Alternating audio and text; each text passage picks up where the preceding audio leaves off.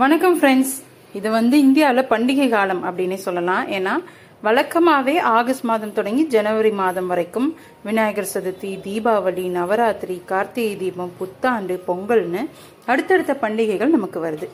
இந்த அஞ்சு மாதங்களில் வந்து பொருளாதார ரீதியாக நாட்டில் பணப்புழக்கமும் அதிகரிக்கக்கூடிய ஒரு காலம்.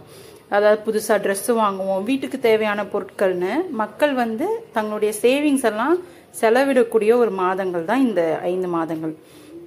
இதை மனசில் வச்சு தான் அமேசான் ஃப்ளிப்கார்ட் இந்த மாதிரியான நிறுவனங்கள்லாம் அக்டோபர் மாதங்களில் வந்து போட்டி போட்டுக்கிட்டு சேல்ஸ் வந்து அனௌன்ஸ் பண்ணுவாங்க. Great Indian festival the biggest sale இந்த இயர் அப்படின்லாம் அனௌன்ஸ் பண்ணி நிறைய ஆஃபர் வந்து சொல்லுவாங்க. இந்த தள்ளுபடி அறிவிப்புகள் வ- வந்து நம்மளை ரொம்ப தூண்டும் பொருட்கள் வாங்குறதுக்கு. சில நேரத்தில் என்ன பண்ணுவோம்னாக்க நம்ம தேவையில்லாத பொருட்களையும் வாங்கி குவிச்சிருவோம். ஸோ இந்த மாதிரி பண்டிகை காலத்தில் இந்த மாதிரி சேல்ஸ்லாம் அனௌன்ஸ் பண்ணும்போது தேவையற்ற செலவுகளை எப்படி குறைக்கிறது அப்படிங்கிறத இன்னைக்கு நம்ம பார்க்க போகிறோம் முதல்ல வந்து பண்டிகை செலவுக்குன்னு தனியாக ஒரு பட்ஜெட் போட்டுக்கோங்க. பண்டிகை கால செலவுக்குன்னு தனியாக பட்ஜெட் போட்டோம்னாக்க அது எப்படி போடணும்னாக்க உங்களுடைய சேல்ரி இவ்வளோ இருக்கு சேமிப்பு இவ்வளோ இருக்கு இதில் வந்து அத்தியாவசிய செலவுக்கு இவ்வளோ ஒதுக்கிடணும் சேமிப்பு முதலீடு இஎம்ஐ இதுக்கெல்லாம் ஒத்- ஒதுக்கிட்டு மீதி நம்ம கையில் எவ்வளோ பணம் இருக்குது அப்படின்றத அடிப்படையாக வச்சு தான் நம்ம பட்ஜெட் போடணும். சிலருக்கு வந்து அலுவலகங்களில் வந்து பண்டிகை காலங்களில் போனஸ்லாம் கொடுப்பாங்க. ஸோ அதையும் நம்ம கணக்கில் வச்சுக்கிட்டு பட்ஜெட் போடுறதா புத்திசாலித்தனம்.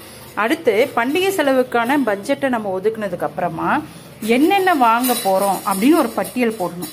பட்டியல் போட்டுட்டு அதில் அதி முக்கியத்துவம் வாய்ந்த பொருட்களை முதல்லையும் குறைந்த முக்கியத்துவம் கொண்ட- கொண்ட பொருட்களை வந்து கடைசி அப்படின்ற மாதிரி வரிசையில் பட்டியலை நீங்கள் தயார் பண்ணணும். ஸோ நீங்கள் பட்ஜெட் போட்டாச்சு என்னென்ன வாங்கணும்னு பட்டியல் ரெடி பண்ணியாச்சு.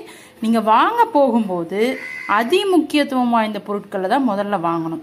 சரியா? அடுத்தது வந்து இந்த மாதிரியான காலகட்டங்களில் வந்து நீங்கள் கையில் பணத்தை எடுத்து செலவு பண்ணும்போது நீங்கள் எந்த பொருளுக்கு எவ்வளவு செலவு பண்ணுறீங்க அப்படிங்கிறது உங்களுக்கு தெரியும். நீங்கள் வந்து ஆன்லைன் பேமெண்ட் பண்ணலாம். ஆனால் சில நேரங்களில் அது வந்து உங்கள் கையை மீறி செலவு பண்ணிடுவீங்க. இதே நீங்கள் கையில் ஒரு குறிப்பிட்ட அமௌண்ட் எடுத்து வச்சுக்கிட்டு இதுதான் நம்ம பட்ஜெட் இதுக்குள்ளே தான் நம்ம செலவு பண்ண போகிறோம் அப்படின்னு முடிவு பண்ணிவிட்டு நீங்கள் செலவு பண்ணிங்கனாக்க நிச்சயமாக நீங்கள் நினச்ச பட்ஜெட்குள்ளே நீங்கள் நினச்ச பொருட்கள் எல்லாத்தையுமே வாங்க முடியும். சில நேரங்களில் வந்து டிஜிட்டல் பரிவர்த்தனைகளை வந்து கேஷ்பேக் இந்த மாதிரியான ஆஃபர்கள் கொடுப்பாங்க. அது ரொம்ப பெஸ்ட்டாக இருந்தால் மட்டும் யூஸ் பண்ணுங்கள் இல்லைன்னா கையில் பணத்தை எடுத்து வச்சுட்டு செலவு பண்ணுங்கள் அடுத்தது பண்டிகை காலங்களில் பெரும்பாலானவர்கள் செய்யக்கூடிய தவறு என்னன்னாக்க கடன் வாங்குறது. செலவுக்கே பணமே இல்லை வேற வழியே இல்லை அப்படின்ற நிலைமை ஏற்பட்டால் மட்டும் கடன் வாங்குங்க. ஆனால் இந்த மாதிரியான சமயங்களை நீங்கள் உணர்வுபூர்வமாக முடிவெடுக்கக்கூடாது. ஏன்னா இப்போ கடனை வாங்கிடுவீங்க. அடுத்த மாதம் இருந்து ஏற்கனவே இருக்க செலவுகள் கூட இந்த கடனும் அதுக்கான வட்டியும் சேர்ந்துரும். அதனால அதை மனசில் வச்சுட்டு தான் நீங்கள் வந்து கடன் வாங்குறது பார்க்கணும் அடுத்து வந்து கிரெடிட் கார்டு பயன்பாட்டில் வந்து ரொம்ப கவனம் தேவை. ஏன்னா இப்போ நிறைய ஸ்பெண்ட் பண்ணீங்கன்னாக்கா பின்னாடி நீங்கள் தான் அதை கட்ட போகிறீங்க அடுத்து நிறைய விளம்பரங்கள் வரும். ஜீரோ இஎம்ஐ என்ன சொல்கிறது எந்த ஒரு ப்ராசஸிங் ஃபீஸும் கிடையாது. இந்த மாதிரி நிறைய தள்ளுபடிகள் அறிவிப்புகள் வெளியாகும். அப்படியே உங்களை தூண்டும். ஆனால் இதை கண்டு நீங்கள் ஏமாந்துடக்கூடாது. ஏன்னா என்ன ஆஃபர் கொடுத்தாலும் என்ன உங்களுக்கு ஜீரோ பர்சன்டேஜ் இஎம்ஐன்னு சொல்லி சொன்னாலும் கடன் கடன் தான் அது நீங்கள் தான் கட்ட போகிறீங்க அதை மனசில் வச்சுக்கோங்க. அடுத்து பண்டிகை காலங்களில் பொதுவாக வந்து பலகாரங்கள் தயாரிக்கிறது நம்ம வீடுகளில் இருக்கக்கூடிய ஒரு பழக்கம். ஸோ என்ன பண்ணலான்னாக்க கடையில் நீங்கள் பலகாரம் வாங்குறதை விட வீட்டில் பலகாரம் செய்யும்போது உங்களுக்கு பாதிக்கு பாதி பணம் சேமிப்பாகும்.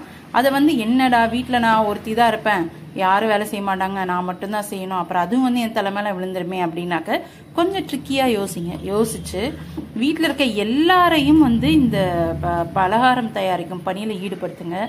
ஸோ நீங்கள் ஃபேமிலியாக சேர்ந்து செய்யும்போது எல்லா அந்த வேலை வந்து எல்லாருக்கும் வந்து ஷேர் ஆகும். அது மட்டும் இல்லாமல் நீங்கள் வந்து பிற்காலத்தில் நினச்சி பார்க்கக்கூடிய ஒரு விஷயமா இது இருக்கும். நம்ம எல்லாம் அன்னைக்கு சேர்ந்து பலகாரம் பண்ணோம் நல்லா இருந்தது.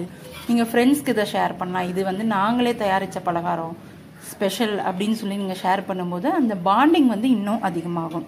ஸோ இந்த டிப்ஸ் எல்லாம் ஃபாலோ பண்ணி இந்த பண்டிகை காலத்தில் தேவையற்ற செலவுகளை குறைக்கலாம்.